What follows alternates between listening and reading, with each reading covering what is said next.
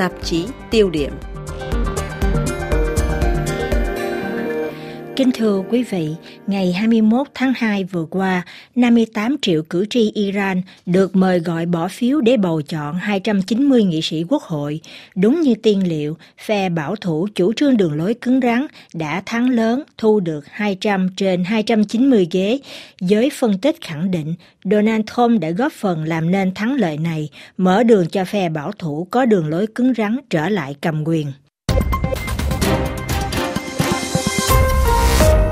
Một thắng lợi không mấy vẻ vang sau 40 năm hình thành nhà nước Cộng hòa Hồi giáo năm 1979, chưa bao giờ người dân Iran lại lạnh nhạt với một cuộc bỏ phiếu quốc gia đến như thế. Theo số liệu do Bộ Nội vụ công bố, chỉ có 42,57% cử tri tham gia bầu cử so với tỷ lệ 62% trong cuộc bầu cử quốc hội năm 2016. Tại thủ đô Tehran, chỉ có một trong bốn cử tri là đến phòng phiếu. Ông Clement Terme, nhà nghiên cứu thuộc Trung tâm Nghiên cứu Quốc tế trường Sciences Po Paris, trong chương trình khách mời của đài RFI khẳng định những con số này phản ánh rõ cuộc khủng hoảng niềm tin giữa giới lãnh đạo và người dân Iran. Oui, c'est un message envoyé par euh, la population iranienne au système de la République islamique. Đây là một thông điệp người dân Iran gửi đến chế độ Cộng hòa Hồi giáo, một chế độ mà từ 40 năm qua sau cuộc cách mạng đã không còn có thể để tâm đến tính chính đáng của người dân đối với nền chính trị thân quyền, vốn dĩ là một trong những cột trụ cuộc cách mạng Hồi giáo. Giờ người ta thấy rõ là Cộng hòa Hồi giáo đã thất bại trong việc thiết lập một hệ thống dân cử, cạnh tranh trong một khuôn khổ chuyên chế. Do vậy, con số tỷ lệ vắng mặt rất cao là vì các phòng phiếu hầu như trống vắng. Chế độ đã không thể nào huy động hơn được nữa ngoài một bộ phận cử tri của chế độ. Đây là một thất bại của lãnh đạo tối cao, bởi vì đích thân ông đứng ra vận động người dân khi nói rằng đi bỏ phiếu là một nghĩa vụ yêu nước và tôn giáo. Nhưng trong cuộc bầu cử này, phe bảo thủ có lẽ cũng phải cảm ơn Tổng thống Mỹ. Chính sách áp lực tối đa của ông Donald Trump kể từ khi ông rút Hoa Kỳ ra khỏi thỏa thuận hạt nhân ký kết năm 2015 đã làm cho nền kinh tế Iran hầu như sụp đổ. Kinh tế suy thoái ở mức 9,5% số liệu của năm 2019, xuất khẩu dầu hỏa giảm 80%, đồng nội tệ mất giá đến 50%, khiến đời sống trở nên đắt đỏ. Khoảng 1,6 triệu người dân Iran rơi vào cảnh bần hàng và tỷ lệ thất nghiệp vượt quá mức 16,8%. Tất cả những điều này đã phá hủy mọi nỗ lực của Tổng thống Rouhani từ nhiều năm qua. Nếu như các áp lực tối đa của chính quyền Thom là nhằm buộc Iran phải phủ phục quy hàng, thì chính sách này như tiếp thêm sức cho phe bảo thủ cứng rắn, chỉ trích mạnh mẽ chính sách mở rộng vòng tay của Tổng thống Hassan Rouhani khi cho rằng ông đã quá ngây thơ tin vào Mỹ. Thêm vào đó, việc chính quyền Tehran thông báo tăng giá nhiên liệu hồi trung tuần tháng 11 năm 2019 khiến người dân bất bình, rầm rộ xuống đường phản đối, nhắm vào mọi tầng lãnh đạo, từ phe bảo thủ, ôn hòa, vệ binh Cộng hòa đến cả giáo chủ Khamenei. Thay vì đối thoại với dân, chính quyền lại có những biện pháp triệt để, cúp đường truyền Internet trong một tuần để thẳng tay đàn áp. Hãng tin Reuters đưa ra con số 1.500 người chết, hàng ngàn người bị bắt, làn sóng phản đối tạm lắng trong nỗi cay đắng của người dân. Rồi bất mãn lại bùng lên khi xảy ra thảm kịch hàng không sau một thời gian đoàn kết ngắn ngủi trước cái chết của tướng Qasem Soleimani bị Mỹ hạ sát. Chuyến bay 752 của hãng hàng không Ukraine bị tên lửa vệ binh cách mạng bắn rơi, nhưng sự thật bị che giấu đến 3 ngày mới được tiết lộ. Không một thủ phạm nào bị đưa ra xét xử, không một lời chỉ trích từ Tổng thống Rouhani. Niềm tin vào chính phủ đã bị xói mòn, nay còn thêm sâu thẳm khi Hội đồng Giám hộ Hiến pháp thông báo không công nhận tư cách ứng cử của 7.200 ứng viên có tư tưởng ôn hòa và cải cách, trước việc phải bị chọn giữa thằng chột và kẻ mù, như lời nhận định ví von của bà Agnes Lavalois, chuyên gia về Trung Đông, quỹ nghiên cứu chiến lược trên đài France bởi vì đại đa số ứng viên được phép tranh cử là những người bảo thủ và cực kỳ bảo thủ, thì đông đảo cử tri Iran đã chọn cách quay lưng với bầu cử.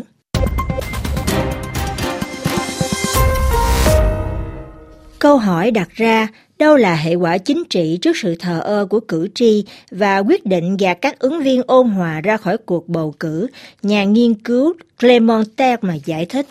Euh. Nghị viện ấn định khuôn khổ của một cuộc tranh luận chính trị về những gì có thể là một dạng tự do ngôn luận ngay trong nội bộ nghị viện của nước Cộng hòa Hồi giáo.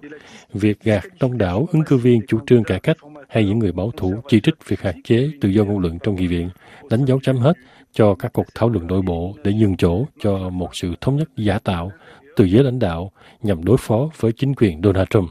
Nói một cách khác, đối mặt với một nghị viện mới sắp tới, năm cuối cùng nhiệm kỳ của vị Tổng thống ôn hòa Rouhani hứa hẹn nhiều khổ ải. Cuộc bầu cử nghị viện lần này còn là bước dọn đường cho kỳ bầu cử Tổng thống năm tới mà giới chuyên gia Pháp không ngần ngại cho rằng một ứng viên bảo thủ sẽ lên thay. Nhưng phải chăng đó cũng là một lẽ thường tình, một vòng chu kỳ chính trị sắp khép lại bởi vì có một thực tế chính trị tồn tại ở Iran từ 40 năm qua, đó là chính trường Iran vận hành theo vòng tuần hoàn. Tuy nhiên, nhà nghiên cứu Clemente lưu ý thêm rằng ẩn sau hai cuộc bầu cử này còn có một cuộc chiến khác. Oui, euh, il y avait cet élément qui est important euh, puisque le président est celui qui Đây là một yếu tố quan trọng bởi vì chính tổng thống phải là người thực thi các chính sách của lãnh đạo tối cao mà những đường hướng chính được vạch ra ở thượng tầng lãnh đạo. Nhưng dù sao đi nữa, chúng ta đang bước vào giai đoạn cuối của một chu kỳ. Từ năm 1990 và từ khi nhà sáng lập Khomeini mất đi, nước Cộng hòa Hồi giáo vận hành theo chu kỳ giữa phe ôn hòa và bảo thủ. Nhưng giai đoạn cuối của chu kỳ ôn hòa lần này lại bị chính sách của chính quyền Donald Trump thúc đẩy nhanh hơn. Tuy nhiên, ẩn sau đó còn là một cuộc chiến giành quyền kế thừa lãnh đạo tối cao. Do vậy, trong cuộc bầu cử lập pháp lần này, và cuộc bầu cử tổng thống sắp tới, vấn đề thay thế lãnh đạo tối cao, người có một vị trí quan trọng nhất trong hệ thống quyền lực của nhà nước Cộng hòa Hồi giáo cũng được đặt ra. Cuộc bầu cử diễn ra trong bối cảnh dịch bệnh virus corona đã lan đến Iran nhưng vẫn bị chính quyền che giấu. Liệu đây có là một yếu tố để giải thích cho tỷ lệ vắng mặt cao? Về điểm này, ông Clemente cũng không hoàn toàn phủ nhận, nhưng ông lưu ý rằng dịch bệnh còn cho thấy rõ mối quan hệ lệ thuộc giữa Iran và Trung Quốc, sự việc làm dấy lên nhiều nghi vấn về chính sách đối ngoại được cho là độc lập của Iran kể từ sau cuộc cách mạng Hồi giáo. Oui, tout à fait. Cela pose aussi la question des relations avec la Chine. Dịch bệnh làm dấy lên nhiều câu hỏi về mối quan hệ với Trung Quốc. Đây là những vấn đề rất nhạy cảm đối với Iran, bởi vì giới lãnh đạo của nước Cộng hòa Hồi giáo trước đây luôn lên án sự lệ thuộc về chiến lược của Iran đối với Mỹ dưới thời quân chủ trong suốt thời kỳ chiến tranh lạnh. Nhưng ngày nay, Iran phụ thuộc rất nhiều vào Nga và Trung Quốc. Do vậy, đây là thất bại của việc tuyên truyền chính sách đối ngoại của Cộng hòa Hồi giáo, vốn dĩ luôn nhấn mạnh đến sự độc lập của đất nước. Hiện tại mối quan hệ với Trung Quốc chặt chẽ đến mức Iran không thể nào cắt đứt bất chấp mối đe dọa quân sự nghiêm trọng. Quả thật điều này đặt ra một vấn đề địa chính trị về sự phụ thuộc vào Trung Quốc và ở trong nước là vấn đề minh bạch đối với người dân Iran, vốn không còn tin tưởng vào những thông tin do chính phủ đưa ra, nhất là kể từ sau vụ tai nạn máy bay của hãng hàng không Ukraine, bởi vì chính phủ đã che giấu sự thật trong vòng 3 ngày rằng chính vệ binh cách mạng đã bắn tên lửa vào chiếc máy bay dân dụng này. Nhưng có một điều chắc chắn, với việc phe bảo thủ cứng rắn trở lại cầm quyền, số phận của thỏa thuận hạt nhân 2015 có thể sẽ sớm được định đoạt nhanh chóng. Giới chuyên gia dự đoán, nghị viện mới của Iran rất có thể sẽ sớm đưa ra đòi hỏi cho rút Iran ra khỏi hiệp ước không phổ biến hạt nhân. Phải chăng đây là bước khởi đầu cho một giai đoạn gia tăng căng thẳng mới với phương Tây trong hồ sơ hạt nhân? Iran trong tương lai có nguy cơ sẽ là một Bắc Triều Tiên ở Trung Đông bởi vì theo như giải thích của ông Clemente mà Iran đã bị đưa trở lại vào trong danh sách đen của nhóm hành động tài chính, một tổ chức quốc tế có trụ sở ở Paris, chuyên theo dõi tài trợ cho khủng bố và rửa tiền. Donc ça c'est un premier signal Phe bảo thủ đã bắn đi một tín hiệu đầu tiên, chính họ cũng trước đó ngăn chặn bằng mọi giá mọi điều luật do phe Ôn Hòa đề xuất liên quan đến việc minh bạch tài chính. Như vậy, Iran sẽ ngày càng trở nên bí hiểm, khép kín và cô lập. Và chiến lược từ cô lập này chẳng giúp giải quyết các vấn đề của đất nước. Đúng là phe cải cách đã bị gạt ra khỏi hệ thống, nhưng điều đó có nguy cơ đẩy họ rơi vào thế ly khai. Nền tảng xã hội vì thế cũng bị thu hẹp lại sau mỗi đợt khai trừ các lực lượng đối lập bên trong bộ máy cầm quyền. Dẫu sao thì cuộc bầu cử lần này cũng đã cho thấy rõ thực trạng thảm hại về tầng lớp chính khách Iran hiện nay, một tầng lớp lãnh đạo già nua chiếm giữ chính trường từ 40 năm qua, một tầng lớp thay thế mới nhưng lại không được lòng dân, một bộ máy cầm quyền ngày càng sơ cứng, không còn khả năng nghe được tiếng nói của dân. C'était toute l'idée du guide suprême, c'est-à-dire d'éliminer les réformateurs, mais de faire monter une jeune Đây hoàn toàn là một ý tưởng của lãnh đạo tối cao, đó là cho loại trừ những người chủ trương cải cách để đẩy một thế hệ bảo thủ trẻ lên. Thế nhưng vấn đề của chiến lược này nằm ở chỗ những chính khách bảo thủ trẻ tuổi này, vốn để tranh luận trên chiến trường lại không có một sự ủng hộ của đông đảo dân chúng, bởi vì chưa có đến 20% người dân Iran là ủng hộ chế độ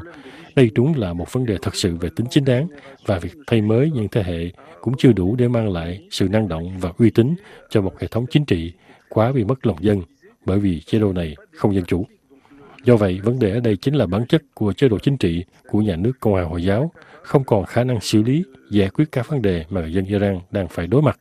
như vấn đề an ninh hàng không, khủng hoảng môi trường, khủng hoảng y tế hiện nay, đặc biệt là với dịch bệnh virus corona. Chính sự thiếu hụt nguồn năng lực này đang tạo ra một nhu cầu lớn về việc chuẩn mực hóa, kỹ trị và tìm kiếm một tầng lớp tinh hoa, không mang tính chính trị và không có hệ tư tưởng nhưng có năng lực xử lý các vấn đề cho đất nước. Dòng lịch sử vẫn cuồn cuộn chảy, nhưng chế độ Iran vẫn y như thế, không có khả năng cải tổ sâu rộng, đứng trơ ì trong ngõ cụt và đang đè nặng lên một xã hội ngày càng tuyệt vọng. Các chính khách có màng đến những gì chúng tôi muốn đâu, họ chỉ làm những gì họ muốn thôi, họ chẳng quan tâm đến giới trẻ. Khi họ đắc cử, họ nói rằng họ sẽ làm khác đi so với những người trước, nhưng thực tế là không, tất cả đều cùng một ruột. Đây chính là lời giải thích vì sao không đi bỏ phiếu của một nữ sinh viên với phóng viên đài Fonsenter.